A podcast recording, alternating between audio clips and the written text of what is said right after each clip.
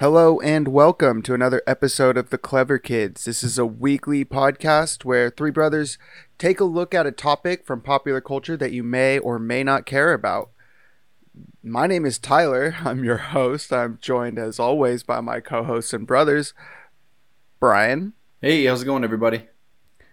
and Jeffrey. Hey, afternoon, everybody. What's new?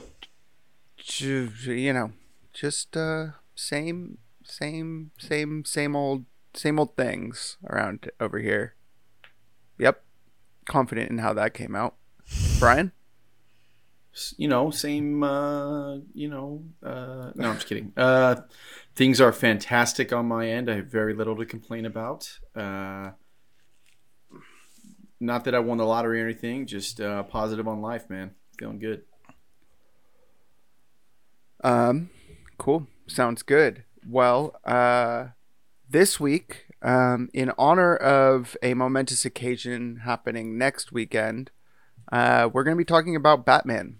Just kind of the Batman movies that have come before, because we uh, weren't we weren't doing a podcast before when the other what is it seven eight Batman movies came out. So, um, yeah, we're gonna talk about Batman movies, and then uh, I think we're gonna do a challenge. A uh, who what what do we call those? The fight fight nights, Something like that. pop pop culture fight night, whatever. Battle There's actually- Battle Royale, yeah. So the Battle Royale, this one was actually uh, A Like, bat uh, re- royale. I see what you did there. Uh, yep, that was the whole. That was my joke. Um, so this one was actually requested by one of the listeners a while back, and I've been holding on to it since then. But you know, this movie got pushed back twice, I think, since then. So, um, yeah, we're gonna see who would win in a fight of all the Batman versions. So, that being said, um, let's just talk about the Batman movies. Um, I don't think we need to talk about Batman 1966, um, starring Adam West and uh, Because he's the Jeez. obvious favorite in the battle royale. Yeah, I mean, he does come with that bat shark repellent, and he really knows how to run through Gotham, Gotham City holding a bomb aloft. Um, no, I just don't. I mean, have either of you guys seen it? No, Yes. I've seen several episodes. I haven't. What about the but the movie? Oh, I haven't They, watched they made a movie. Mm, okay. Um. So. Um. Yeah. I mean, it's. I. I mean, I like it, but it's pretty cheesy 1960s television fare. Um. And then the you know, and then they made a movie which is exactly the same thing, but just two hours of it, or an hour and ten minutes of it, or something. But you know, if you ever want to check it out, might be worth checking out just to see what they used to do. I saw a newspaper posting, or not a newspaper, like a article on a um, on like a movie news website that I follow or pay attention to, uh, that called that version the worst in uh, adaptation of Batman. And the comment section was wild. People were just like, "This website's trash now. Like, you don't know what you're talking about." Blah blah blah. I don't know. Anyway, it's got its uh, supporters. Let's let's put it that way. Um, no, let's start with uh, Batman 1989, Tim Burton's Batman, starring Michael Keaton. Um, who else is in this one? Jack Nicholson, obviously. Uh, hmm. Trying to think of who plays the girl in this one. Hmm, Can't remember. Um, we'll get there. It'll come to me. Um, how do you guys feel about this movie? Um, Have you seen it? yes, I have seen it. Do you ever Brian? dance with the devil in the pale moonlight? yeah, I mean, I've definitely seen it. I think we saw it together multiple times. I'm sure. I mean, I used to just watch it all the time. Um. Okay. Well, how do we? Do you guys have? uh You guys have thoughts before we? Um, yeah, I. Uh, I mean, it's it's okay. I mean, I think that Jack Nicholson does a decent um, uh, interpretation of of Batman. I mean, it's it's definitely you know a hell of a lot better than what we saw as far as like a campy. I mean, it's the first time we really see someone try and bring the actual Batman as he is, as the you know dark, broody, caped crusader on screen, and it's interesting. It's definitely a product of the time. Um, but I definitely don't think it's the best Batman that we see on screen. Sure. No. I but mean, isn't it, correct me if I'm wrong, but wasn't he like more down to like shoot people? I feel like he had like guns and stuff. He, no, but he just straight up kills a couple people for sure. He shoots a clown he throws a guy. And, in Go. Batman Returns, he, he he murders someone on screen. He shoots someone in the face with like he's got like cannons on the on the Batmobile. He's like shooting clowns with. Uh, that's right. He does do that. In in Batman 1989, he throws a guy like he's climbing, he's battling his way up a clock tower to to fight the Joker at the end, and he just like throws a guy off of the staircase. so that guy just falls like you know 30 stories or something stupid. so um, he definitely kills some people. I mean, so this is like the first. Yeah. So like you said, um, this is like they Batman hadn't been seen on screen since 19 the 1960s. Um and uh this was the this was like their they gave it to Tim Burton. Tim Burton was like, "Okay, I'm to do this, but I'm to do it my way." And he basically took it very seriously. Um obviously there's camp to it, but like he didn't make the character a joke. He made the character a badass and I mean, he kind of redefined Batman with this. Like, people, this movie was such a hit, huge hit, that it like relaunched Batman back into the public consciousness. People fucking loved Batman after this. I mean, this movie is really the beginning of it all for me because right after this movie came out, the 1990s Batman animated series came out, and it is very heavily inspired by the Tim Burton like universe, right? Like that that like very gothic version of Gotham. Um, that all comes from Tim Burton, and Well, I think- that I mean, that TV show. There's like that direct cartoon- correlations. Like the, I think I'm pretty sure the person who did the soundtrack for the 1989 who did the theme song for that one, isn't it? Uh, Danny Elfman, Yes, that's correct. and he's also the the guy who played Jack Skellington in Tim Burton's animated. Um, He wrote the music to. Uh, well, that's not directed by Tim Burton. Is it's directed by no. Uh, Tim Burton's just like one of the like he's a producer, so he had his hand on it, but it it's and they even call it Tim Burton's Nightmare Before Yeah. Christmas, but it completely directed by a different guy. Oh. But it's like it's it's like Tim Burton's art artistic sensibilities, right? Like it's his designs Sure. and like his type of his- world Danny Elfman. but and I think it's his story. Yeah, Danny Elfman and him work uh, together. I mean, Danny Elfman is a prolific uh, superhero. Like new, like he did uh, the Spider-Man theme. Um, anyway, yeah, he's he's very very good. Um, but yeah, they they that sound that Batman theme is the theme that they use in the uh, Batman animated series, and that cartoon is what started it all for me with Batman. It's the reason that Batman became my favorite character, and I I remember just like every Saturday night or morning, excuse me, just like running to the living room to watch Batman on Saturday morning cartoons and stuff. Like it was such a big deal for me.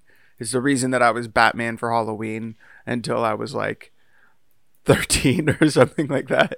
Like every year I was Batman. So, um, yeah, I mean, that, that, I mean, that's the beginning of it all. So this movie really catapulted that for me. Um, I remember being really terrified of Jack Nicholson's Joker when I was a kid.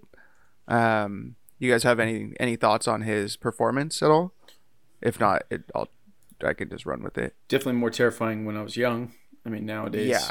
you know, not not so much, but that's just I think modern movies versus old stuff. But yeah, I remember back then being like creeped out, and honestly, I, I would say the same thing about some of the other villains because DeVito as the Penguin was terrible. Dude, still fucking freaks me out. Yeah, freaky. Yeah, freaky, freaky. super freaky, Goblin, super like, straight up raw interesting. fish. Like, Yeah, super interesting interpretation of the penguin to make him like a sewer dwell- dwelling penguin man. Pretty funny, actually. Um, but we'll get there. Uh, Kim Basinger just came back to my head. I got there. I knew I, it would come back to me. That's the woman in that. Yeah. Um, specifically, I want to shout out the scene where he's in Kim Basinger's apartment and then the Joker shows up to kidnap her. And Bruce Wayne's like, You want to get nuts? Whoopsh, let's get nuts. Because he like swings and breaks something with the fireplace poker. Yeah. Very good. I like that. I also like that at the beginning of that movie, um, they're having a party and Bruce Wayne's like hanging upside down, sleeping like a bat, like he's actually a bat. it's pretty ridiculous. Um, also, quickly want to point out Jack Palance is in this movie as like one of the gangsters uh, of Gotham City. Jack Palance, uh, most well known as uh, Curly from uh, City Slickers. Um, he's in this movie too. He plays uh, Joker's like mob boss leader. There's also one of the movies that gives the Joker a definitive background. You know, when Joaquin Phoenix's movie was coming out and everyone was like, "Well, Joker doesn't have like a like an origin story and like that's not what the character is meant to be." This movie straight up gives him an origin story and no one ever talks about talks about it like that's a bad thing. So, anyway, we can move on. Number 2 in this series, also directed by Tim Burton, also starring uh, Michael Keaton, although does this one have Nicole Kidman in it, or is that the third? That's the third one with with Val Kilmer. So, Uh, oh, it's Michelle Pfeiffer is the correct. the Catwoman. Michelle Pfeiffer, Catwoman. Danny DeVito, Joker. Or, I mean, uh, Penguin. Danny DeVito's Joker would be fucking sick though.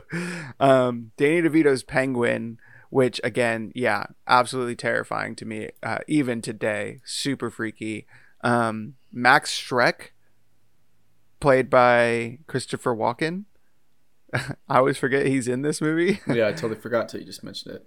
Yeah, um, and I want to be clear. I am not looking at IMDb right now. This is all off the top of my head, so everybody should be impressed. Um, yeah, very. I mean, this movie is also very good. I mean, I fell in love with Michelle Pfeiffer watching this movie, and now every time I see her in anything, I'm just like, there she is. There's Selina Kyle. she, I don't know why. Although they give her a weird. They're like, oh, she's not a cat burglar. She's literally a woman who is killed and then resurrected by cats. And now everyone just assu- assumes that that's like what Catwoman is supposed to be. She also actually has nine lives. Um, yeah, this movie takes uh, the source material and is just like, no, no, no, no, no. What if Penguin was actually a weird penguin man with like a penguin flippers for fingers and So I just realized, all kinds of weird shit? I mean, we're going to talk about this, and maybe I should save it for later. But there's a scene in this film that I mean, I haven't seen this film in, in years. Um, there's a scene in this film where, where Catwoman, Selina Kyle, and uh, Batman Bruce Wayne dance, and they have like a conversation about their like alter egos. That is totally what they were trying to recreate in The Dark Knight Rises, with Catwoman dancing with Bruce Wayne, with with eerily Um, similar. Yeah, I mean, I'm sure Christopher Nolan was definitely like trying to reference that, but there's always this sort of game being played between Selina. Kyle. I get that. I'm just saying, like the two of them meeting at a party, dancing, talking about their alter egos. Like there's definitely it's too eerily, too, too eerily similar to be ignored. Sure, yeah, I definitely don't agree or don't disagree. Um, this movie has one of the weirdest supervillain plots in any super mov- superhero movie ever. Uh, basically, the Penguin is a weird goblin man, and Christopher Walken's character is like, "What if we got him elected mayor?" and then he kills his assistant for some reason, which is um, Michelle Pfeiffer, and she becomes a undead cat zombie woman uh, who is trying to kill Max Shreck, and then they. I don't know, get on Batman's bad side somehow. I don't really remember what they do, but all I know is the main crux of the Penguin's plotline is that they're trying to get him elected mayor for some reason, which is insane. Uh, but I don't know. I like this movie a lot. Um, I haven't seen it in a few years, but it sticks with you because of the iconography and everything. You know. Um, anyone else have any weird thoughts on this movie? Any memories of it? Jeff. Yeah, I mean, there's definitely one specific scene that I uh, has been seared into my brain, which is Danny DeVito biting off a man's nose and just having a mouth full of blood for the rest of the scene. It's like really black. Like the blood is like Yeah, really it looks like black for oil. some reason. Yeah. yeah, super gross. and it like it just like goes on for way too long with him like delivering lines, and I'm like, all right, this is fucked up. This is just gross. Uh, really gross. Really fucking just weird and freaky. and- yeah. yeah. And then Selina Kyle committing electric suicide without needing to, but yeah. she she lives because at the end of that movie we see her. Yeah. Um. So she lived through it. Maybe we'll see. Maybe do you think uh, in the Flash movie, Michael Keaton and Selina, like we'll see a version of Selina Kyle still alive? Maybe. That'd be kind of sick. Um. Okay, let's move on to so Tim Burton after this movie. Uh, basically, they they're like, do you want to do a third Batman movie or do you want to do a Superman movie? And he's like, I'm gonna do Superman movie, and uh, Nicolas Cage is my Superman. That actually happened. I think I've seen clips of they didn't film it. him, him Uh, in the Superman outfit. The the story yeah. of, of this Superman film is absolutely berserk. Like it's absolutely insane.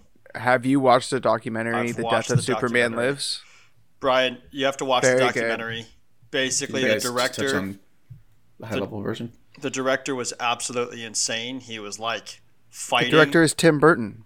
uh, The producer. was it the He producer? wanted to include a giant Thanagarian snare beast, which is a type of spider, which uh, he ended up being the producer of uh, Wild Wild West. Which uh, remind me, how does it end? Giant spider. Um, yeah, literally they tell it." stories about like trying to to put like the, the behind the scenes needed it stuff for this film to work and he would like come onto the set and like wrestle the people trying to do work like he would straight up like put people in chokeholds yeah, as people were like trying to work in an office they'd be like type of computer and be like get up let's wrestle. And people would be like i'm just trying to get my shit done steve. Like it's so fucked up. from what I remember, this producer is he used to be Barbra Streisand's hairdresser. And Barbra Streisand basically like made him a movie producer.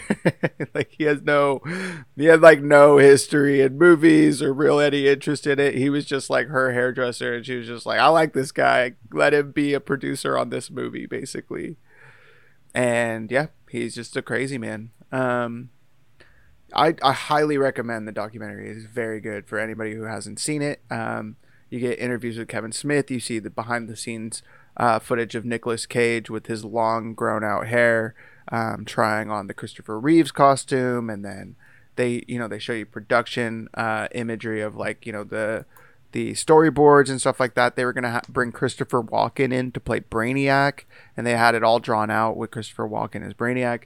It's just it's a very good documentary very interesting. Guy made it for almost no budget by himself and then got funding to edit it basically and to to market it. And uh I, I yeah just totally worth watching um so tim burton leaves and they bring in uh joel schumacher the master of camp he's the one who he had directed uh top gun probably I don't know, like two, three years before this, and the movie we got is Batman Forever. Um, this movie is starring uh, Val Kilmer. Uh, Chris O'Donnell shows up in. Excuse me. Chris O'Donnell shows up in it, i as Robin, right? Or is Robin only in the the No, No, that's this that's is- correct. chris o'donnell's on this yeah he didn't okay. direct top Chris gun by the way. O'Donnell. Um, sorry. he didn't direct top gun joel schumacher did not direct top gun Oh, but continue wait, wait. Who did direct Top Gun? i think it was the director that you were obsessed with last time Tony Scott. i think so Tony Scott, he's correct. Oh, jeez. All right. Wait. What did Joe Schumacher just direct then in the '90s? Let me think. It was Gun Top. You ever heard of that? Oh yeah, the the uh, the Gun gay Top. the gay porn parody of, of Top Gun. um, uh, Joel Schumacher. comic uh, confusion. Um, Joel Schumacher, I think, is a very talented director, um, very strange man, very maximalist filmmaker, and he really took the these next couple Batman movies and was just like, what if these were like the comics from the '70s, just like super colorful, neon everywhere, um, black lights, all kinds of craziness. Gotham is now the most insane city you've ever ex- existed in, where like the hyper rich have like weird levels of technology, but then the police still drive around in like Ford, like 1950s Ford Falcons and shit.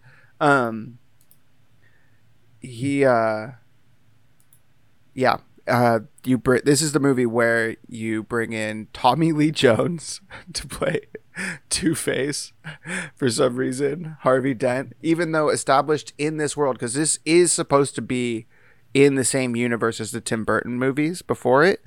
Um, we already have Harvey Dent played by uh, Billy, uh, Billy something, Billy Lee. I was just looking at his name. Lando Calrissian himself. Um, Billy Dee Williams. Billy Dee Williams, thank you. And uh, Billy Billy Lee Dilliams. Yep, that's right. And uh, didn't he star in Guntop? Bill- I Billy thought I Lee saw him in it at least. Yeah. Oh, you watched it? for educational purposes. yeah. I was, like I'm a said, completionist. I have to see everything Joel Schumacher directed. I'm a big Billy Lee Dilliams fan. he said it's a common misconception. He made it half through the film before he realized he was watching the wrong movie. I think I think this is the wrong movie. This is a third man-on-man sex scene. Like Um, I was expecting, I was expecting a volleyball scene. I'm getting kind of confused. Everything else seems like it's in line though. Full penetration. that Tom Cruise guy is really getting it. Um, He really does his own stunts. Um, Val Kilmer uh, takes the reins as Batman. Billy Dee Williams was Harvey Dent, but now it's a white man. Um, this is the movie that has one of my favorite Batman moments of all time, which is there's a court case happening, and the guy the the guy on uh, in the in the box. What do you call that? The witness box. Yep.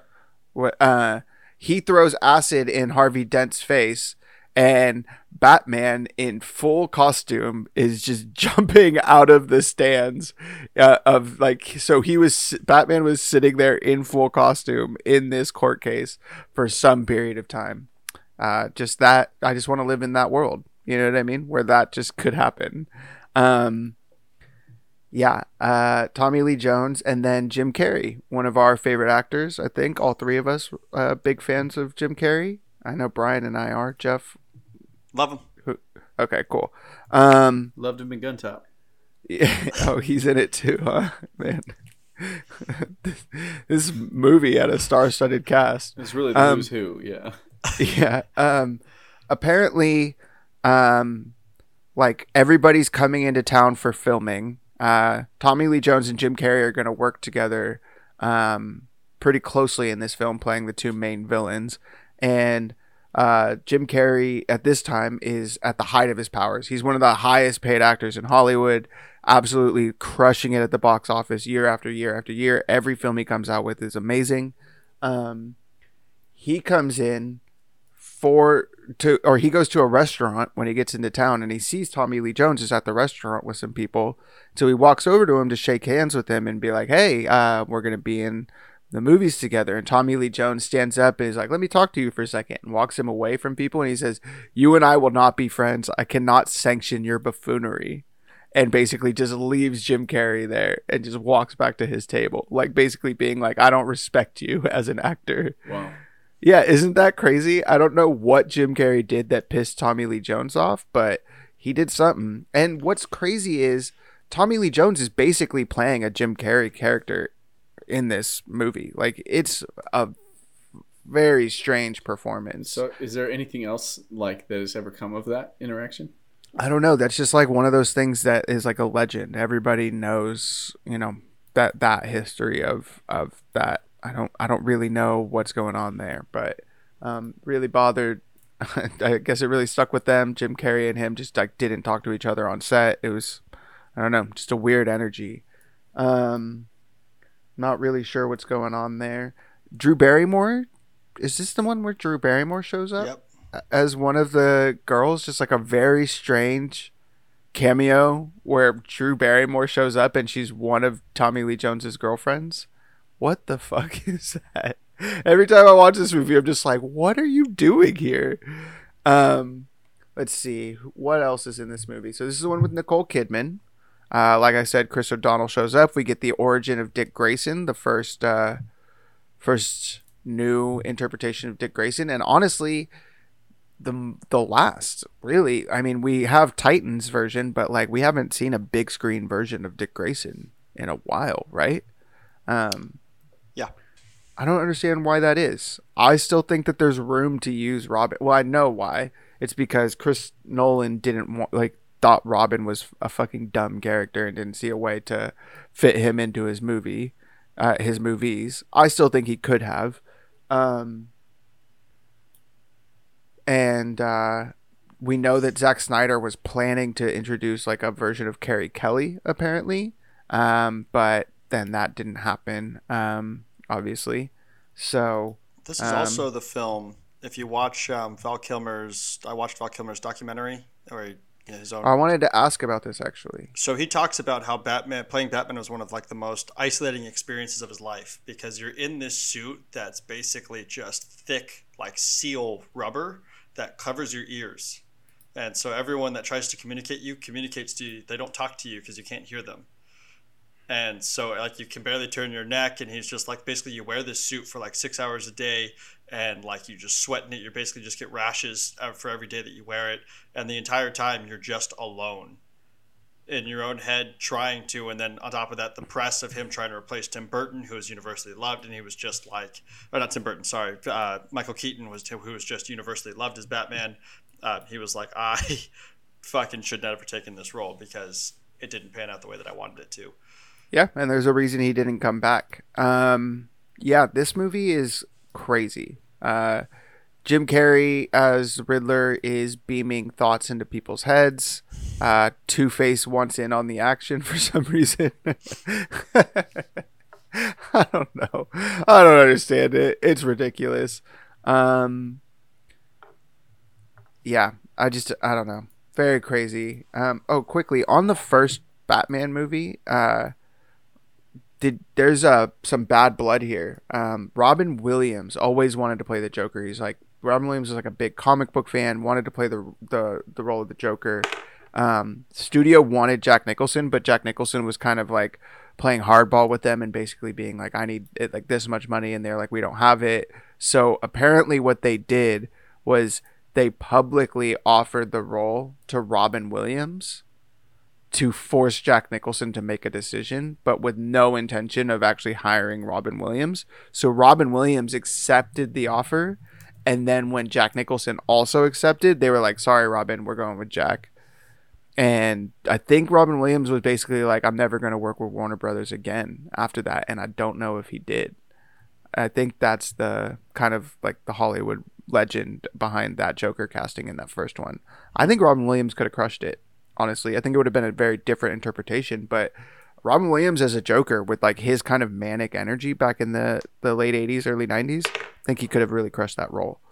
Um, I don't know. Any thoughts on that quickly before we move on? I don't know. I mean, I don't know too, too much about Tim Burton as a director. I don't know how much because I mean, Robin I think seems to thrive in his best roles, given the amount of um, uh, freedom that he's given right? If you look at Mrs. Doubtfire, I think I've mentioned this on pod before, but they have so much footage from Mrs. Doubtfire that they can make. They, the director said, or Robin Williams said, that they can make edit that film into either an R-rated film, a PG-rated film, or an NC-17 rated film.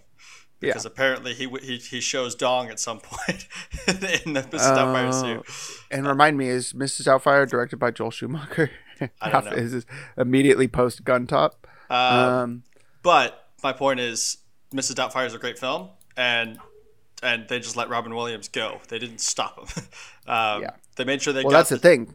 You get Robin Williams in for Joker, and I think that he brings a version of the like a very, very, very different than Jack Nicholson, but at least equally as iconic, in and my opinion. I, I think don't know if Tim it. Burton would have been able to work with him, right? If Tim Burton has has his own vision of the Joker and says, "No, no, I need you to deliver the line like this," and Ryan, I don't know if Robin Williams, I don't know. Yeah, maybe. I don't know. Brian, you got thoughts on that? Um, to be honest with you, I think Robin Williams obviously had a great talent for like comedy and, and like he's not the kind of guy that you'd really want to rein in. I did like him in the few dramas I saw him in, so I would have liked to have seen him do a dark version of, of the role, you know, not something like like you know, to be honest with you, those '90s villains in these movies are kind of like I don't know, crazy and zany and not whimsical. Yeah, not um, grounded.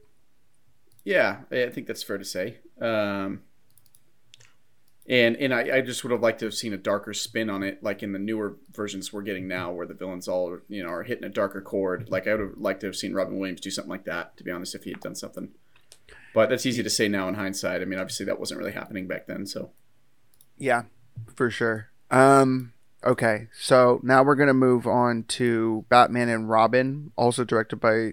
Uh, oh, sorry. Did you guys have any final thoughts on uh, Batman Forever? Um, no. Uh, Batman Forever, yes. Let me collect my thoughts here.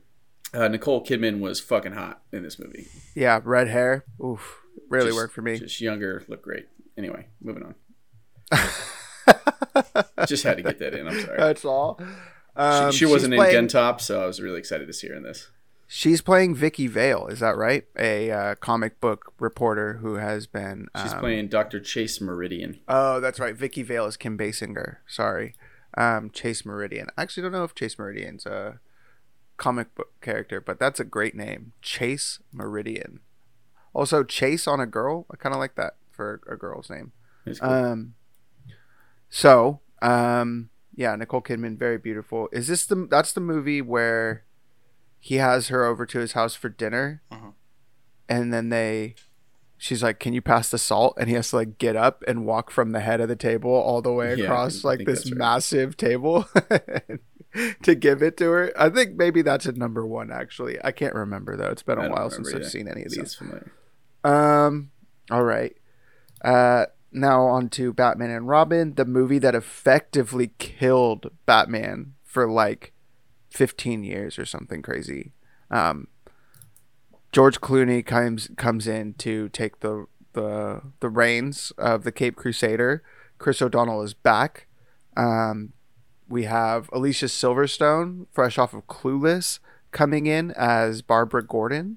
Um, you know who we haven't talked about this whole time that I can't believe we haven't talked about is Michael Go or Goff Go, I think. He's the guy who played Alfred in these. Um, very iconic version of Alfred. He's the he's the character that really tells you that we're all in the same universe, right? Because he's been the same Alfred for all four or all four movies. Um, he was really, really, really good. He was kind of what I pictured as Alfred my whole life growing up. Um, so uh, just So was the one tie between all of them, all the different Batman. Uh, I think the Commissioner Gordon's uh, uh Commissioner the guy who played Commissioner Gordon in all four of them is the same as well. Um, Are you sure? yeah, well, they Commissioner Gordon, I think I said I think. Um, Commissioner Gordon in those movies is basically not in them. He they barely use him. He's just there. He just like shows up to crime scenes. That's it. He doesn't. He's not the way that you know we come we've come to expect Commissioner Gordon to be. Um, now this movie has Uma Thurman playing Poison Ivy. Um, it's got a big, buff bodybuilder dude playing Bane, and it's got Arnold Schwarzenegger as Mister Freeze. Um, this movie really ratchets the camp of the Joel Schumacher Batman movies like way up to a thousand. It is insane. This is one of the strangest, most exhilarating movies of all time. I loved this movie when it came out. It's I think this is the first one that I saw in theaters.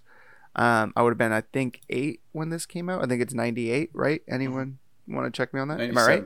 97. 97. 97 so i would have been seven um i was i was fully on board i remember all the uh, advertising where um batman has like an ice suit and you're like you're like shooting rockets and shit out of the batmobile i had all the toys i was obsessed well and truly obsessed with batman at this point um this was like i loved this movie now as an adult still love it. I think it hits on all levels. It's ridiculous. It's not a good movie, but man, I really enjoy watching it. I just think it's so fun. Um, let I'll let someone else talk here. Brian. Uh, unless I'm mistaken, this is the infamous nipple suit Batman. yep, this is the nipple suit Batman Uh, that's all I have to add. Go ahead. and Jeff. nipple suit Robin. Oh yeah, yeah, yeah. Yeah, This th- I- is- honestly, yeah, the story of a girl. Sorry. This is the film that has Batman having a bat credit card that somehow doesn't reveal his bat identity. Uh, yeah, when never leave home it. without it. That's what he says. um, this is the film that has the record for the most amount of puns in a in a, in a runtime. Have an ice day. It's yeah. just Oh my god! so Tyler, do you remember the the Schwarzenegger ten hour quote thing? yeah, of course I do. Are you kidding me? Yeah. So I I- basically I well, ex- quickly explain what. yeah. So on YouTube you'll find things like uh, you know Darth Vader breathing for ten hours and you know I don't know SpongeBob laughing for ten hours. Just like Yoda laughing for ten hours. iconic sounds on a 10 hour loop. It's Yeah. just a thing on YouTube. Uh, something I found was someone had gone through Arnold Schwarzenegger's filmography and just found all of his just super like uh, yeah. Well, they just it's just quotes, just one liners. It's all one liners. you know, Yeah. I'll be back and all that crap. And like splice them into one video that is shockingly entertaining for what it offers. Like if when you first start watching it you're like this is ridiculous. I'm not going to sit here and watch this, but basically I found out the the long way that it's about 2 hours or so worth of quotes and then it repeats. And so it does it just repeats it 5 times, but you get 2 hours worth of just original Schwarzenegger quotes and Yeah. it's it's very entertaining. I think we put it on at, at, at Tyler's old house one time, and like while we were all hanging out and listened to the whole thing, like maybe Yeah. not the ten hours, but at least the first loop. It was we my first smart TV back when smart TVs came out, and we put it up on the TV. I remember we like pulled. You were like, I was like, look, my TV has YouTube, and you're like, oh, I got something. Oh, I got something for you. Yeah, and then he pulled it out. there's a lot of um, Mr. Freeze in there. He's got so many one-liners in this movie. It's Oh my god! This- Have an ice day. This is and the film. every single one of them hits. Is there's not a single out. miss in Doesn't it. he say that? Yeah, probably. I'd be surprised if he didn't. What were you gonna say, Jeff? So this is also the one the, the movie in which Poison Ivy tries to kiss Batman, where he reveals that he is wearing a thin layer of lip protection. Plastic. Yeah, wax plastic wax slips or something. Um, yeah, ridiculous. This movie is hot garbage. Uh, watch Uh, your mouth. Um, also, I want to say, uh, what killed the dinosaurs?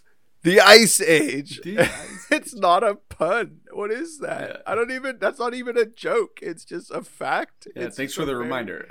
Yeah, I don't understand who wrote that.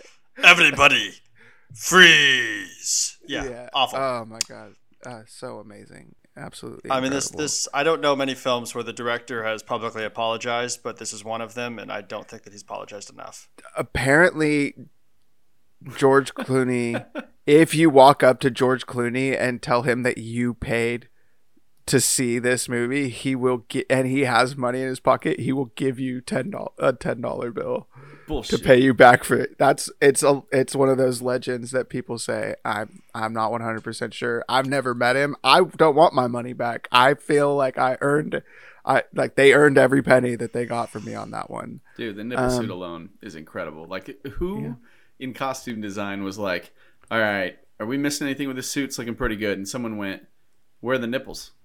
And they were like, "Oh yeah, hold on one second. Hold on, let, let me just Like, what did they think nipples added to the exterior look of that getup? I just don't understand. I mean, maybe it's because he was he was fighting Mister Freeze and it was cold out, so they're peeking through. Maybe that was the idea. I don't really know.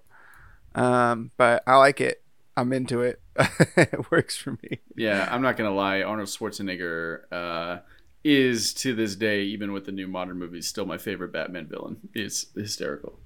Oh yeah, I like it a lot. I think that this movie is amazing. It's not amazing And- for the right reasons. And but- I totally get why he's a villain. Yeah. You know, like he's trying to save his wife. Yeah. Uh, so actually, so quickly on that, um, little fun fact in the comics, that wasn't that wasn't the story for for Mr. Freeze. Mr. Freeze was like kind of a nothing character. He was just a bad guy who robbed banks and um, wore like the, the suit and you know had a freeze gun. And uh, the Batman animated series has a two part episode called Heart of Ice uh, that they made into like a home movie. Basically, they recut it into a home movie um, where they gave Victor Freeze that backstory, and completely changed the character and now and like obviously that character that character is sick now i think i think that's a really good I think supervillain there's not a lot that we have to touch on for the animated series, but I think that there are some some key components as far as the history of Batman. That show did influence the history of Batman a lot, and and Yeah. needless to say, the biggest change that they made to the Batman family is obviously the creation of Harley Quinn, um, Yep. who at Yeah. first just was just a clown in the background, but ve- eventually was given a speaking role. Tara Strong, uh, who's a very very prominent voice actress in the voice acting community. Um, did a great job portraying her and bringing that character to prominence. Uh, yeah yeah Bruce Timm and paul dini uh did most of the writing and show running on on the animated series and they really crushed it i mean um they also gave us mask of the phantasm which is genuinely a good batman story told in an animated film. Um really really good. Uh just it's and they a completely original character too.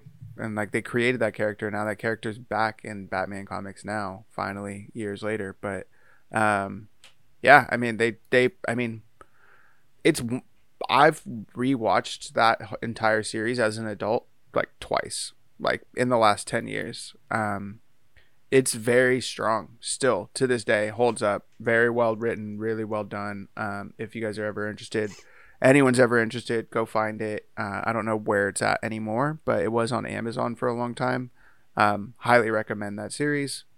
Absolutely amazing uh, work that they did with it. Um, all right. I think we can move on now. Next time we see Batman is uh, 2008. Christopher Nolan. Batman Begins, 2008, right? Same year as the first Iron Man movie. Mhm. Is that right? That's correct. Wow. Yeah. Uh, what a big year that was. Um, this movie changed everything for Batman. This, Mike, is the first time that people were like, whoa, Batman is fucking sick. Like, Batman's cool, man. Um, obviously, you take one of the strongest up and coming directors of all time, now considered like one of the best directors of all time, and you give him a Batman trilogy. Like, how lucky can Batman get to just like be like, you know, I don't know. I don't understand how they got it. I don't know how they made it work, but yeah, they gave Christopher Nolan um, Batman, and what he did is he took it back to the origins and gave us a strong origin story for Batman. Um, they also used two characters that had never been seen on live action Scarecrow, played by Cillian Murphy, and um, Ra's al Ghul, played by uh, Qui Gon Jinn, Liam Neeson. um, Played by uh, Gawain from 80s Excalibur. yeah, you know what? I've been watching that Merlin show, and they have a Gawain in this, and I'm like, you're not Liam Neeson, you bitch. No, I'm just kidding. um, is, is he playing Gawain? I believe he's Gawain in it. Yeah. Oh wow. I I've been thinking about that movie a lot lately. I may I may have to go rewatch it. Uh, shout out to Excalibur, crazy weird uh, King Arthur movie.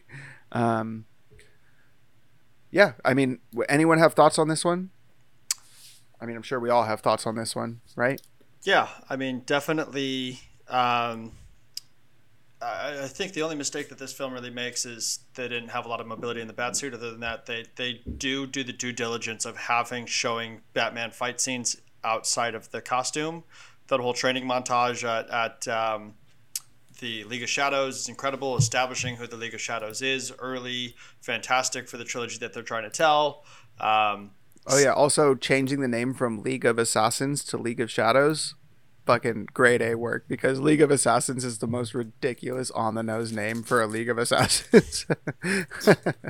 um, Yeah, but uh, this movie just works. Um, that opening scene with him at the prison and just fucking takes on like six dudes, gets pulled away, and and they're like, "We're breaking up the fight. Why? Protection. I don't need protection. No, protect them from you." yeah. Oh man. So- Maybe go ahead, Brent. Yeah, maybe don't do that. Um, Don't, don't do the accent. uh, um, I wanted to say this. These are the movies that make me believe in the Batman character because uh, I think, contrary to you guys, I have never bought into the bullshit that is a Batman character that can sit on the same superhero panel as Superman. It just doesn't make sense to me. I feel like anyone that Batman is even capable of engaging with, Superman can just fly through their chest at full speed. I just it like I've said this for years. I've never been like uh, dude, I just well, I mean, Superman could do that to any character. He doesn't do it. I like but- I like how Brian likes the power of Superman, but ignores the fact that Brian that Superman would never morally fly through someone's chest. But What eh, continue. this eh, the same com- like Bane? Like why wouldn't Superman just grab him and throw him in a cell? Bane can do nothing to, to Superman. I don't understand. Like You're you right. couldn't even make him blink. Like literally, if Bane walked up to Superman and Superman was like, "All right, I won't move," and then he like tried to make his eyelids close, he's not even physically capable of doing that. Superman's eyelid wouldn't even close. You you know what I'm saying? Like Yeah, but there's a reason that Batman stands the test of time and Superman they have such a hard time getting his character right in movies. You know what I mean? Like because Superman is it's hard to make a movie about a guy who's nigh on invincible, you know? Like totally. it's but- really hard to make a movie or a, tell a story with any level of stakes for a character who is so invincible sure. but then you tell the story of Batman. There's a reason that Batman, I think, is a better character.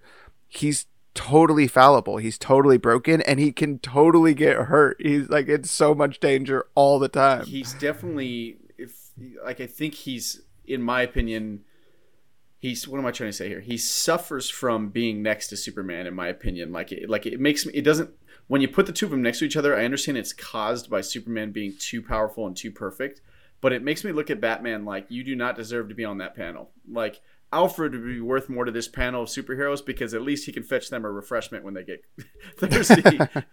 like like Batman sitting there, I just always feel like unless he's the guy staying at base and just being the well, I don't know. I mean, do you feel the same way about Iron Man and Thor?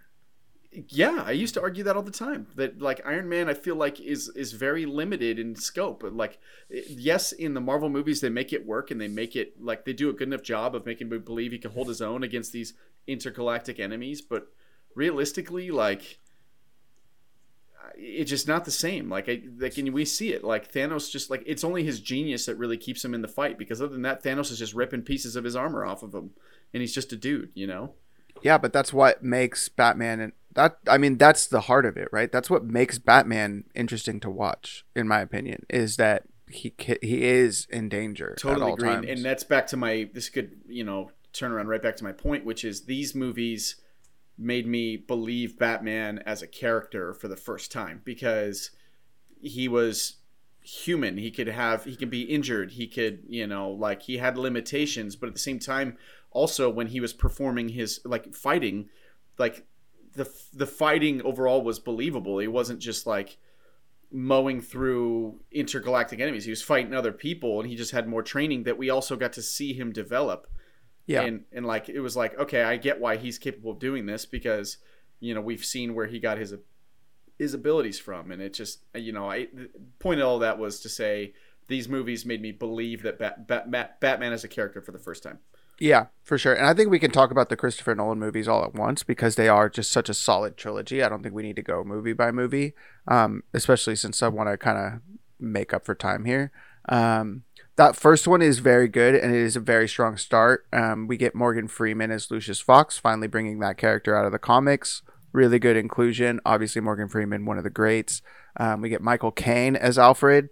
I didn't know if it, you know what to expect from Alfred. This version of Alfred is now super iconic. Um, we get uh, a true Commissioner Gordon in Gary Oldman. Um, absolutely incredible performance, I think, in this movie. Um, uh, really, really good job bringing that character out of the comics. I mean, that's exactly how Gordon is portrayed in the comics, and they they nail it in these movies. Um, yeah, so I think we can move. Pa- oh, and the Tumbler, the Batmobile. We didn't really talk about the Batmobiles in the original movies, uh, or in the the first uh, set of four. Um, it's fun. It's like this really weird long car that can't turn. like it needs to shoot a grappling hook to turn a corner, which is ridiculous. Um, this version of the Batmobile is insane. The Tumbler is a tank. Absolutely incredible uh, car des- uh, Batmobile design. Um, But really, what steals the show in these in this trilogy is the villains. Am I right? Like it Yep. really is. Like Liam Neeson as Ra's al Ghul is really good. Cillian Murphy as Scarecrow. They don't give him a lot. I feel like I feel like they could have done better with that character still, but still good. But number two, obviously, we get the entrance of uh, Heath Ledger's version of the Joker, which I think we've talked about on this podcast, and everybody talks about it. One of the, just one of the all-time great performances in any movie. Yep. Um, to see something like that in like a superhero movie, uh, to give that kind of level of performance to a comic book character, it's I don't, it's it's incredible. It kind of really made comic gave people a reason to care about comic book movies. You know what I mean? When someone is going to put that kind of heart and soul into a performance. Um, does anyone have thoughts on that? No, I think I've said this before, even on Pod, is that the what the Nolan, what Christopher Nolan really got right is the the villains. Um, I mean, even Tom Hardy plays, you know, as much as he is hard to understand, plays a very fun um, character. And Yeah, obviously his version of Bane is way more accurate to the comic books. Very smart, very methodical, very violent. You know what I mean? But Right. yeah, sorry. Go ahead. Yeah, no, I just think that um, the villains really make this film. Like like Christopher, I mean Christian Bale as, as Batman uh, is fine. Like I said, you've got problems with you know a lot of problems people have pointed out watching his fight scenes before. Um, that he does okay, um, and him as Bruce Wayne, you know, take it or leave it. Morgan Freeman's very entertaining as as. Uh, did they create Lucius Fox for No, he's a comic book character. He comes from the comics. um, and and Michael Caine playing Alfred is obviously you know brilliant casting, but um, Bruce Wayne and Batman are not what I watch those films. It's it's for the villains and it's for the supporting cast.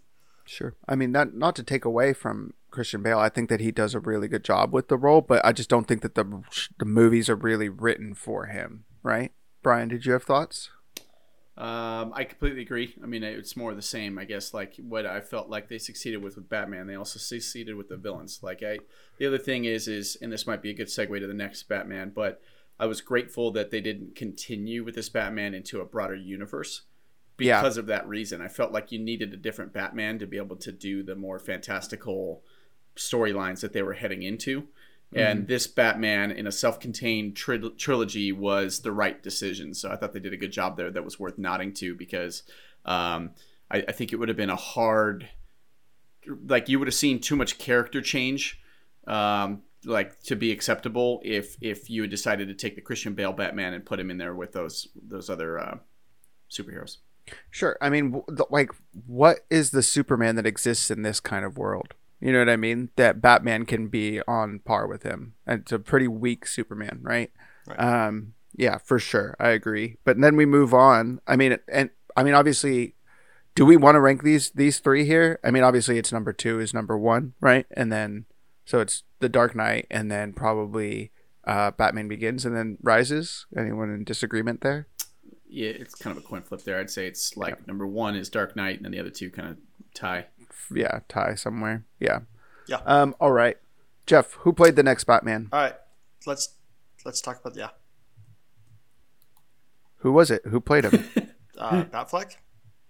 ben Affleck. Um. Yeah. So, coming off of this movie, Christopher Nolan's like, I'm not doing any more superhero movies, and they're like, we're trying to start a superhero universe like the uh, Marvel universe. Please help us launch Superman. And so he works with Zack Snyder very closely, and they do Man of Steel, which I think all three of us are in agreement. We really like that movie. A lot of people don't. I'm a huge fan of this movie. I think it's absolutely amazing. Um, and they decide to make it that's the launching of the universe. So, what do they want to do next? Well, they let Zack Snyder have the reins on his own, and he decides that he's going to jump straight into Batman fighting Superman. And he creates his own version of Batman, which is a big bodybuilding, badass version of Batman. Uh, ben Affleck gets absolutely huge for this role, and they create a bat suit that he can move in, and they give us probably the most comic accurate fight scenes with Batman. Like this is the Batman that I've been reading in comics and playing in video games and watching on TV since I was a kid. Absolutely incredible interpretation. I think really good. The worst part is that he takes joy in killing people. They give him a plane with guns. He shoots a man in the in the uh, the gas tank and blows a man up. um, he runs over people with a car. Like he's absolutely brutal, and I just don't understand why you would give us that kind of Batman. You know, is anyone calling for a ba- like? I like a Batman who will punch a man into a brick wall. Sure, I don't want a Batman who's shooting people. You know what I mean? Um. Yeah. Any thoughts on the Ben Affleck Batman in Batman v Superman: Dawn of Justice? I mean, so they definitely, you know, had to branch away from the same kind of I have one rule I won't kill. That was such a strong theme in the Christopher Nolan films that I don't blame uh, DC for moving away from it, especially with having Superman, who's even more so protective of life, having killed Zod on screen, which again I was okay with. Um, I honestly, you know, obviously I'd prefer a Batman that goes up and above for for saving people, um, but I think that, and I've said this before, Ben Affleck played the best Batman. Yeah, I think so. I mean, he's a charming version of Bruce Wayne. Um, he's again, he's exact. He's like comic book page accurate Batman as far as how big he gets. Absolutely, like m- carved out of stone, huge. Um, uh-huh. That suit is really sick, and he can move his head. He can move like his arms. He can jump out of the Batmobile. Like we see all of that. Um, you believe it when he's fighting. That fight scene in the warehouse is one of the single best Batman moments we see in any of these movies. Now, unfortunately, Ben Affleck's the best Batman in the worst movies starring yeah. Batman. Like Batman v Superman: Dawn of Justice is not a good movie. Agreed. Justice League and Zack Snyder's Justice League have a lot of problems, and they fuck up using Batman in that movie in those movies. It is like so frustrating to watch. Like they give us a Batman who can fight Superman, and then they give us a Batman who can't do anything. He stands on a parapet and shoots flying bugs. It's like, what the fuck is this version of Batman? Give me Batman grappling, hooking around, and killing people, like or killing bugs. I don't understand. Why is this the version we're getting? Um, yeah, I think that he is he's really good, but unfortunately, those movies are bad. What I Brian? what I I mean, there's a couple different. Sorry, go ahead, Brian. Um, oh, sure. I, will jump in quickly here. Uh, it was definitely the Batman they needed in Batman v Superman uh, to go up against Superman. I still, after I watched that movie, had more questions than answers about how you could justify even putting them in a fight against each other because Superman could just grab them and throw them into the sun. I just didn't like that's not something they'll never be able to get around with me. I kryptonite understand, smoke I understand grenades, bro. the kryptonite thing, but it's just Superman flies so fast, and it seems to me like Kryptonite takes a second to kick in. Why can't he just go at the speed of light and just smash him and knock a skeleton out of his? So initially he wasn't trying to fight, but Batman was like, Wait, "Sure." But what the second he, he decided to fight, why wouldn't he just rip Batman's head off? Is is the question? Sure, totally. Uh, Well, that at that point the kryptonite had taken hold. Also, this is a Superman who's never been exposed to kryptonite, so he didn't know what to expect. Right? So why did he? Why I don't understand why why people thought that he would be vulnerable to kryptonite if he'd never been exposed to it before. Oh, I don't studied know. his cells, I think. Whatever. but uh, oh, they use it to cut open Zod. Everything I've ever and so they know that about, it cuts his skin. Yeah, everything Sorry. I've ever seen about um, Superman is it takes a couple of seconds for the kryptonite to really start to take a toll, and even then, it's like a slow developing thing where he's right. like weaker the longer he sits there but it's like for a quick second, you can't just fly in, grab them, launch them into the sun, and go get breakfast. Like, what am I missing here? I mean, and, yeah, even more sure. confusing about this film, and I don't want this to become an indictment of just BVS because we can go all night. But if your problem is why you know Superman doesn't kill Batman when he is trying to kill Batman, why does Batman even want Superman dead? Oh, because I don't know. There's no explanation. He dropped a building on his coworkers. Beca- no, because Zack Snyder because Zack Snyder read uh, Dark Knight Returns and was just like, "This is sick. what if we just did this?" Yeah. And they're like, "Well, we haven't introduced Batman and Superman as friends yet. We have to build that up." He's like, "No, no, no, no, no. Just put them in the same movie, make them mad at each other, punch each other, make them realize their parents have the same name, and they'll be yeah. Cool. Then they're friends at the end." so um, basically, that, that- just to wrap that point up, there, it I, I liked that they gave a much more violent, much more physically capable Batman. But you're right, they totally nuke him for the rest of it. They they make him into that uh, field general. I was tell telling you, Batman needs to be, but at the same time, once you've already given me a physical Batman that can go toe to toe with Superman, I'm like, I'll accept it and just make the movie. Right. Don't then pivot and make him the guy that stays behind the scenes or stays at a distance. Yeah, So- fucking frustrating. Little I- inconsistent watching sure.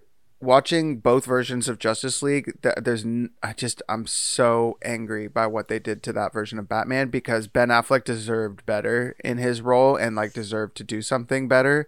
Hopefully they give it to us with the uh, the Flash movie that's supposed to you know introduce or like you know give us that character one last time. I hope that they give him something you know a proper send off where he gets to fucking be crazy. Did you have another thought there, Brian? Uh, Jeff? before before we yeah i just want to say before we move on like there's just two things that that bothered me one back on, on bvs but with the the concept of batman saying like oh i need to be useful let me go save your mom and and you go deal with why wouldn't superman just disappear and go murder everyone in that do both. factory Yeah. yeah oh while you were finishing that sentence i already took care of it Yeah, Uh, exactly. He's fast enough to do it before Batman takes two steps out of the building. Like it's anyway, ridiculous. uh, but with Batman v Superman, or with with Justice League, the first two thirds of the film, I'm fine with Batman. Ben Affleck is a great role playing playing this older, wizened field general. I love all that. The concept of him playing this self-sacrificing, like Iron Man and Endgame moment where he's like driving in about to commit suicide and like and then you know aquaman saves him and is like yeah i know what you're fucking trying to do like you're not today um I I liked all that. I I, I didn't like that because like we didn't care about Batman that much. Like as much as I liked Okay, Batman watch your the most. mouth. We all like Batman. Um, no, you're right. They hadn't earned it. Exactly. is what you're saying. Yeah. Like they, sure. they they made Justice League as an attempt to try and beat Infinity Wars to market, and I think that it was the wrong call. I, I think that the executives acted out of a fear of this concept of uh, superhero fatigue that they Or they didn't want to lose ground, but yeah, they created the fatigue. Really, Right. those movies are so bad that it was just like, what a waste of my time. You know what I mean? Yeah. Um, yeah, unfortunate, but hopefully they can right their course. I mean, Black Adam looks really good. Anyway, we're not talking about that right now. We got one new movie coming out next week. Are you guys looking forward to it? Yes. Matt Reeves, director of the uh, a lot of the Planet of the Apes franchise, the the of the of the franchise of Planet version of Planet of the Apes. Um, yeah, Robert Pattinson, Battinson, w- one of the podcasts I listen to calls him Robat Battenbat, um, which I think is funny. He's just Cedric Diggory to me. Yeah, Spar- Sparkly vampire Cedric Diggory. Sorry. um, yeah, he uh, he's an interesting guy. I am very excited. Everyone else excited about this? I am definitely excited. Uh, I'll always, yeah. Sorry, Jeff. I didn't mean to cut you off. Go ahead. No, I just very excited. I uh, I don't I try not to watch too many trailers or, or read too much about it. So I mean I know all I know is from what Tyler and I theorized over watching the initial release trailer like 15 times on this couch. Um, but I mean I've seen some stuff, but uh, for the most part, like I'm, I'm trying to go in as, as blind as I possibly can so that I can really Yeah. just enjoy the story for what it is. Too too much. I, I really don't like the trend that we're seeing nowadays of people just scouting out studios and predicting exactly what's going to happen based on who shows up on which days. For sure. Yeah, I've stopped. I've tried to stop reading any of those articles that that are like you know, like this is what this is a theory of what we think is going to happen. It's like It's I don't want it's to not- know. and it's not a theory. It's like, well, this actor was seen at this airport on this day, and we know that they're filming these scenes from this location. It's like that's not a theory. You guys are just assholes. Yep, Um, exactly. So we'll see what happens. Brian, you excited? Uh, generally excited. Nothing specific. I, you know, full disclosure, I didn't feel like we needed another Batman movie this soon. Um, you know, or at least not a new original Batman. I was kind of cool with them just continuing to go with uh, Batfleck in the broader universe. But well, uh, so originally, what was going to happen is when Bat- Ben Affleck signed on, he signed on to be Batman and to direct a Batman solo movie with him in it. Ben Affleck is a very, very, very good director, in my opinion. He's very talented. Yeah. And I was really excited to see what he would do with Batman, especially with himself playing the role. Um, it ran into so many production delays and issues because of the Zack Snyder thing and all of the issues at Warner Brothers that eventually he stepped down as director and was going to star. And it went through three different directors. Finally, they landed on Matt Reeves. And Matt Reeves was basically like, ah, if I'm going to do this, I really want to pick a younger Batman. I want it to be like year two Batman. And Ben Affleck was like going through all of his divorce and going back into rehab and getting a really crazy big Phoenix back tattoo that's really insane. And he was just kind of like, yeah, I'm out. And so he left. Um, but yeah, this was originally started out as a Ben Affleck starring movie, it- which and it I'm really bummed that we're not going to get it. And it started off as Batman versus Deathstroke, which had jo- I Yeah. think Joe um, Manganiello. Manganiello, like we saw the screen testing, which later became the end credit scene for Suicide Squad. Um, and like there was some really, really exciting concepts being explored, yeah. and it's What a, a shame that that that that didn't end up coming to fruition. Yeah. Really Yeah. sucks, but So, you know, long story short, I, I didn't feel like this was a necessary one, but I mean, like, whatever. These movies are cool, and, you know, I'm not going in with any, uh, you know, real hesitations. I'm just looking forward to seeing a good movie. So, cool. All right. Um, let's move on. What have we been watching, reading, and listening to? Or did Brian. we not want to have the conversation of who's going to win in the fight? Fuck. if yeah. we can make a brief statement, I mean, that might be it. I mean, it's obviously Batfleck would crush all these dudes, but, but, you don't think George Clooney's coming in squirting milk out those dudes? yeah, I was about to say, nipple suit Batman might make him hesitate. Like, Does, why the does fuck do you have nipples Clooney on your get suit? And maybe maybe gets cold cocked by uh by one of the other Batmen. Like I'm just picturing uh Val Kilmer hitting him like headbutt like spear style like uh Seann William Scott and uh, Dukes of Hazzard where he does that helmet dive. I pictured Val Kilmer coming in like that from the top rope or something like that's their only chance against Batfleck because he's super violent, super jacked, moves a lot faster than uh, the Chris Nolan Batman. Uh, Yeah. clearly was built to fight superheroes and not fight, you know, uh, juiced up Right. you know i mean uh built to fight super villains not uh villains villains Yeah, for sure. I think that it's definitely the Ben Affleck version. Um, he's just he's very violent. Also, will shoot you. He will shoot you. he doesn't care. yeah or you'll just break your limbs and I don't Yeah. use guns. I do, bitch. Yeah. okay. Well, you lose. Yeah. He'll fucking he'll kill you. He doesn't care. Yeah, He's he I branding think- people. I, Yeah, I, i'll go as far as to very say i think that he would solo the rest of them by himself yeah. They, you put them all in a warehouse, and then it's basically just the warehouse scene Yeah. from Batman v Superman. but just everybody's just as Batman in it. yeah i'm just Um, picturing uh, what's his face um christian bale like getting one block off and being like ah! and then he just drilling it, man Just- he No, just stabs him in the jugular with the batarang. You know how you know how in the Dark Knight it opens up with Batman fighting kind of against Batman pretenders. That's Ben Affleck versus the rest of the Batman. exactly yeah they, they'd all look like they're wearing hockey What gives you the right? wearing hockey pads. Yeah. yeah. Yeah. So I think we can move on from there. It's Batfleck in in a in a stomp. Yeah. a violent, vicious stomp that I I would pay to see. um, you know I've been thinking about lately? There's a Justice League animated movie uh, called Justice League Doom, which is, um, or is it? No, it's Apocalypse War, I think maybe, which is a reboot of the the animated Justice League movies. Um, and uh, Side comes to Earth, and um, Batman and Green Lantern and Superman and Wonder Woman and the Flash and Martian Manhunter all have to join uh, forces and um, fight Darkseid. And it's really good, but when they first come together, Batman and Green Lantern have to team up at one point, and Green Lantern's like, "Well, let's fly over there," and Batman's like, "Well, I don't fly," and he's just like, "Wait, you're not just some guy in a bat suit, right?"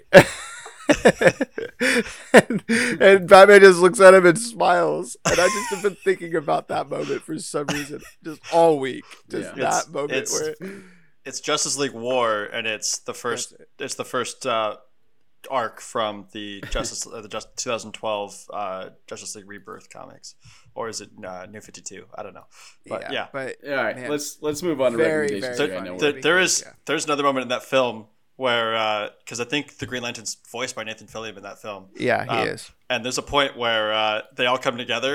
And like, all right, we've got Superman, we've got Wonder Woman, we've got Green Lantern, and we've got Batman. And Green Lantern's like, we got Batman. Holy shit, he's real! and like Yeah. turns around and sees him for the first time because he's like still a myth at this point. Very good. Very good uh, animated movie. All those DC animated movies are great. All right, Brian, what have you been watching, reading, listening to? I'll keep mine quick. Uh, just watched the platform yesterday on Netflix. Has anyone Mm. ever heard of this? Yeah, Uh, Anna, it's a just, like, metaphor for modern society. Yeah, like the the social classes. It was hmm crazy. It's uh, main character Spanish gets put film, into a yeah Spanish film dubbed over in English. Mhm. Uh, the main character gets put into a prison, which is basically just two people in a room with a hole in the middle of the floor, and there's a hole in the middle of the ceiling, and it turns out they're just one of of about you know or, or of, of an unknown number of levels where there's two people in each level, and basically you just sit in your blank walled room all day, and then one at one point a day a um, a platform lowers through the holes from the ceiling through to the floor and it pauses on each floor for about two minutes with a and it, it starts on floor one and it has like a full course meal on it or like, like not one meal sorry it, it's got enough food to feed the It's got a lot of food on it. system. yeah Yeah. and basically the idea is if each person or if each level only ate as much as they needed there would be enough food to get all the way to the bottom of the prison and everyone would survive however that's not how it works uh, on each level everyone gorges themselves and by the time it gets to like level 50 out of like 200 levels there's never any food left. And so basically every month your level changes. They put you to sleep and you wake up on a different level. And sometimes you'll end up on one of the lower levels where you're not getting any food every day and like all these crazy things happen when people start to starve. And it's it's a crazy commentary on social you know social classes and people fending for themselves and the people in the top levels like exploiting their resources and not thinking about people below them that don't have them it's it's very timely and interesting even though i think it's from 2019 it still holds up today and is, is a fantastic movie Mhm. Um, yeah, it was very good. I watched it when it first came out. I don't remember a lot of it, except for that I remember thinking about the equality of the horribleness that everybody is, in Yeah. that everybody who gets to that top level takes too much, even though they were at different levels they're like before. i was starving last month and they did this to me and it's like now that i've got the resources i'm going to exploit it. And it's like Yeah, dude it was the just perfect metaphor for capitalism Yeah. in that you're just every perpetrating the same single time yeah you get well and it's the people who have nothing and bu- pull themselves up from their boot, bootstraps yes. and make it they hoard they hoard that money Yep, Be- and they don't give back they don't try to help those not Yeah. that everybody that's not ubiquitous right like these basketball players constantly donating bill gates donated more money Well, than yeah, well, like most see- people will ever earn in their entire and lives you see the few people in the movie that try to give back and try to help and try to solve the problem. So I think it's it all is gets Yeah. addressed. I think it's a really good movie. Uh, highly recommend it. That's on Netflix. Um, and then a couple of documentaries. I was watching some stuff on Scientology, that Leah Remini stuff on uh, Mhm. Netflix. Uh, I find it pretty entertaining to constantly learn about just How how, dark they are. just how dark that religion is. Um, I think that's enough said there. And then also, I watched the Frederick Douglass, the new Frederick Douglass documentary on HBO today. Uh, it's about an hour long, and it really just goes through uh, each of his five most famous speeches, most powerful speeches, and they're like read off by uh, prominent black actors and black, um, you know, like you know, prominent figures in in uh, popular culture that are, are black, and they deliver his speeches and then sit down to talk about it, and and, and intermixed is the kind of the story of his life going from uh, being born into slavery to um, escaping slavery and becoming a uh, the most famous black man in the world, um, leading up to the Civil War, um, due to his impassioned speeches. Um, you know, crying foul against slavery and, and demanding um, equality, and it's, Yeah, it's I mean- a really powerful documentary. as a black man in this time to have the ear of the president, multiple presidents, you know what I mean? Like, just absolutely incredible. Yeah. yeah, for sure. So- so I didn't know uh, that there was one coming out. I'll have to check that out. Yeah, Sounds good. co- coworker mentioned it, and I, I saw it uh, there today when I was looking for something to watch, and uh, it's it's great. Jeff, what do you got going on? Um, reading, I'm still working through the Arcanum Unbounded. I'm like 60% of the way through it. The last uh, book, or one of the, I think, second to last book that I have to read to be completely caught up with Cosmere, and then most likely I'll have to do a reread. Anyway, um, uh, as far as TV shows, I have been uh, out of town all week. I've been in Kansas City and St. Louis, and I'm catching a flight to Vegas on Monday, so or tomorrow. So I, yeah, I, I um, but that being said, with the free time that I did did have, I have been playing two games. Both of them just came out. Um, game number one, I'm actually playing with our co-host Brian here. Total War Warhammer Three, um, fantasy turn-based strategy. It's actually uh, simultaneous turn type turn timing now, which is huge. Um, turn taking. Um, yeah, Brian and I are, are uh, rampaging across the continent with one of my good friends. Um, Super fun game. Go check it out. Brand new. Yep. And then on top of that, a game that actually just released a couple days ago, Elden Ring. I've talked about this on Pod a couple of times. Um, Miyazaki, creator of Demon Souls, Dark Souls 1, 2, and 3, Bloodborne, and uh, um, uh, Sekiro Shadows Die Twice, uh, just came out with a new game called Elden Ring. Basically, it plays a lot like the Dark, the Soulsborne franchise, except for this one's uh, free roam run around, jump around, ride horses. Um, plays kind of like a like a spiritual successor to Shadow of Colossus to, to an extent, um, and uh, complete co-op. And the lore of the game is written by none other than George R. R. Martin himself, Mister I will never finish my books. And uh, so far, the lore's been good. Um, I'm actually enjoying this a little bit more because the rest of the games typically you have to like dig really hard and like piece together all these single sentence scraps of information to understand, you know, why you killed that person or who that person was. And this one, you know, it's a lot more prevalent. So I'm actually enjoying that a lot more. Um, but yeah, that's everything that I've got. Tyler. Um, all right, yeah. So I've been sticking true with Horizon Forbidden West and uh, that Merlin show. I did watch a couple movies. Um, I watched The Foreigner with Jackie Chan and Pierce Brosnan, directed by Martin Campbell. Martin Campbell directed my favorite movie of all time, which is James Bond Casino Royale. Um, he did this movie as well. Uh, was really cool to see. This is a few years back, 2017, I think. Uh, really great to see Jackie Chan. Uh, I just I really love Jackie Chan, so that was really cool. And Pierce Brosnan, obviously, uh, really great as well. Was once once upon a time James Bond. Um, and then I watched The Other Guys last night, which absolutely incredible. That movie is so funny. It holds It- up. uh, I can't believe how good it holds up. Yeah, it got funny as I continue continued rewatches for sure. It is yeah, it got parts that like I used to think were fucking dumb, like the I'm a peacock captain, you gotta let me fly.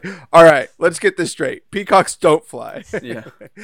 fucking laughed out loud so hard at that. Dude, the so whole funny. TLC thing. He's like, "That's you got to be quoting TLC."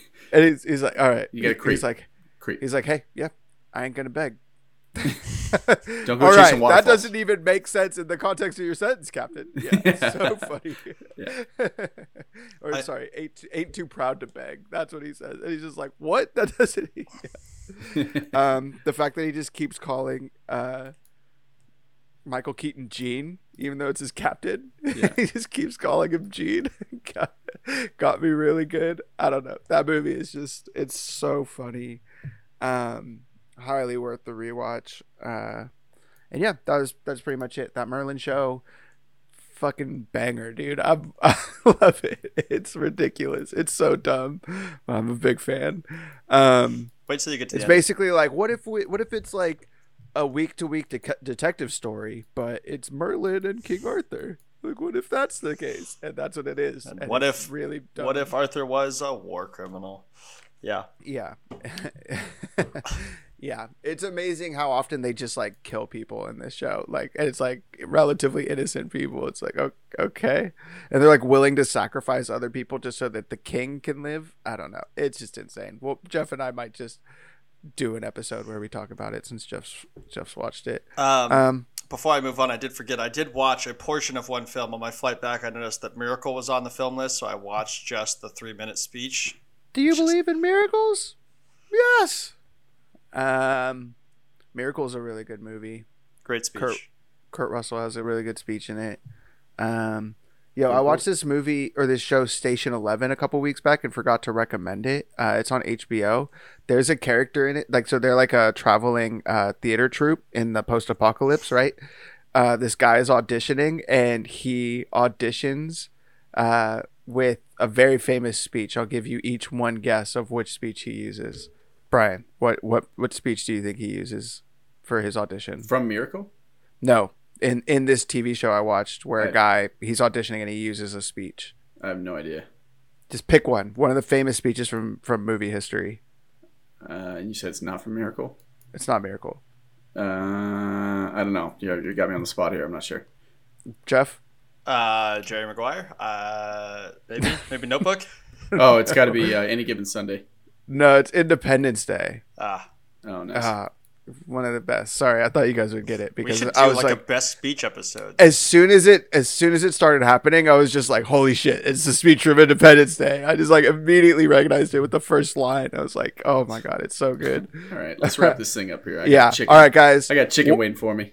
What is your favorite speech from movie history and why? Uh, best way to get in touch with us: find Jeff in Las Vegas, um, buy him a drink, and uh, sidle up to him at the bar and tell How? him uh, all your thoughts. How could all the Batmen find a way to kill Batfleck? all Batman together. What would they? That's have a good to do one. to Yeah. take How down many? Batfleck? What What is the strategy to get Batfleck? Will Battinson kill? Could could Battinson kill Batfleck? Yeah, is that possible? We might touch Um, next week. yeah, tuned. we will. We will touch on that next week. Next week, obviously, we will be covering the new Batman movie. Uh, get in touch with us at uh, Clever Kids Pod on Instagram and Clever Kids Podcast uh, at gmail.com. Um, we'd love to hear from you. Rate us on whatever app you listen to us on. Uh, it helps people find the podcast. So we really appreciate that. And yeah, we'll see you guys next week. Thanks for listening. Bye. Thanks, everybody. Bye, guys.